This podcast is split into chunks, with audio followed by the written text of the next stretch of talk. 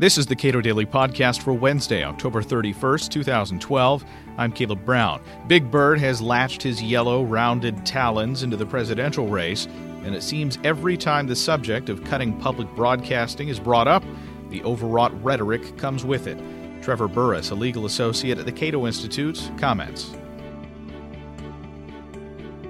For somebody who's written about public broadcasting, probably was a nice moment to have Big Bird claw his way back into the uh, debate over government spending, federal spending. Yeah, it's it's an eternally recurring debate, and the really fascinating thing is that all it takes is the mention, the very off the cuff mention during a presidential debate by a presidential candidate, for suddenly the hatches to be battened down and public broadcasters to be fearing for their funding and for their lives.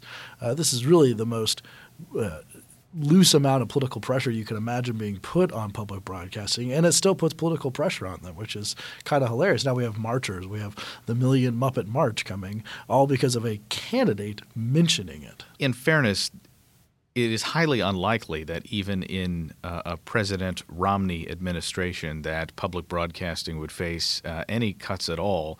But more important than that, and I'm sure Mitt Romney is sensitive to that, it's the idea that cutting federal funding to public broadcasting equates to the death of Big Bird. Yeah, which is not true.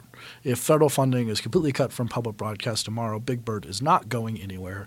Uh, Sesame Street makes a ton from merchandise, it makes a ton from private contributions, and of course, viewers like us would dig down and give to Sesame Street and public broadcasting in general if it was announced that they are being defunded, which is the real absurdity of the entire thing. We're talking about almost apocalyptic type of discussions of the role of government when we're talking about defunding something that doesn't even need federal funds to exist. And no one can deny deny that if federal funding is cut off from public broadcasting, it will still exist. It'll change. And some people will lose their jobs, maybe, and some things will change. Some rural stations will will likely go out of business. But that's the that's the inevitable result of cutting anything from government. So we should start with PBS and do it now. Now, uh, the, one of the points that you make in your piece for uh, USA Today is that if we can't cut even PBS, which represents what portion of the federal budget? I wouldn't. It's it's in the hundredths of a percent. Okay, if we can't cut that, then we what chance do we have cutting things that uh, uh, provide cash benefits to people directly. Exactly. We have this Million Muppet March is really interesting to me because you want to see what happens when you keep riding this gravy train of government to the end. Well, look at the Million Greek March uh, that happened in Greece and will continue to happen in many European countries as they try and take away some of these programs that are just quite simply unsustainable. Uh, that's what we will get to if we don't get off of this, you know, tight course and start defunding things. Uh, and right now we just you know deal with the perturbed puppeteers who are going to be on the mall and say, yeah, I'm sorry, but part of cutting government means someone will lose their job and things will go away, but we have to do it. And uh, I mean, there's another there's a parallel here because when people talk about cutting the defense budget, uh, uh you know, a point that I like to make to people is, well, look, if Republicans refuse to cut the defense budget, what possible chance do we have to cut, uh, you know, health insurance to kids? What possible chance do we have to cut entitlements? If we can't, again, a smaller amount of money that is not uh, anywhere in our Constitution. Uh, public broadcasting. Yeah. And everything since to play out this farce, I feel like this is a gut check for America, right? Uh, it's time to have a gut check and defund something that will still exist even if we defund it. Uh, we have Congress, or the Republicans can't cut defense spending. They'll call you a, a peacenik who wants to destroy America if you want to cut 3% from the defense budget. And this is just absurd talk. It's all politics. We all know it's not true. Meanwhile, we have Congress appropriating, you know, F-35s to the point of a, a trillion dollars, the GDP of Australia, and that's never going to be cut. And we have we have building of M1A1 Abrams tanks, which are never going to be cut.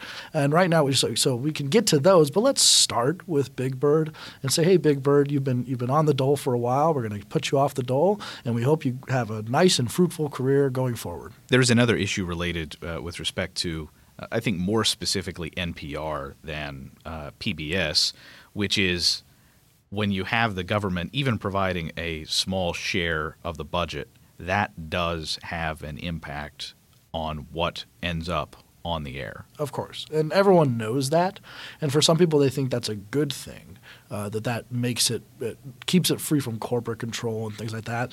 Uh, I don't think it's a good thing. I don't think that uh, political control should be determining what what media we see on television, which it unquestionably does, and it has since the beginning of public broadcasting. And as I said, if all you need is a candidate to mention defunding, and this is the kind of reaction you get, then what kind of behavior do you think the public broadcasters generally engage in as they sit around and hear if a, a sitting congressman actually says we're going to defund PBS? Well, then they're definitely going to be like, well, we're going to put that on the air. I don't know. That might really, really make somebody mad. So I think we're going to take this off the air. As a result, we have programming that's pretty watered down. It doesn't push any barriers. It tries to hit the biggest, you know, bell curve medium of American life, which is fine.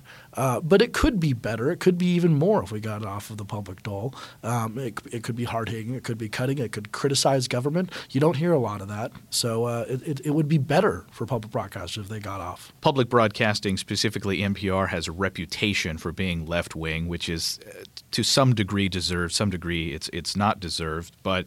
Uh, I thought, and I, I, I may have gotten this from you, is the idea that well, you know, perhaps NPR would become more left wing uh, were it to get off the public dole, being more critical of government in particular ways than it is today. Yeah, if we're going to call that left wing, I think it would be more critical of government for war powers, particularly. Uh, it tends to be very deferential to authority, no matter who's in place. So that would be better. Uh, it, whether you know, it's, it's it's inconsequential for the libertarian case against this because the if it were libertarian and being funded by the the, the taxpayer, I would still be against it in every libertarian libertarians should. So that it's left wing, yeah, it's still my favorite news outlet. And if they defund it, I'm going to be giving them money. I already give them money now. If they defund it, I'm going to be giving them money tomorrow. Trevor Burrus is a legal associate at the Cato Institute and author of the Cato Policy Analysis. If you love something, set it free. A case for defunding public broadcasting. You can get your copy at cato.org.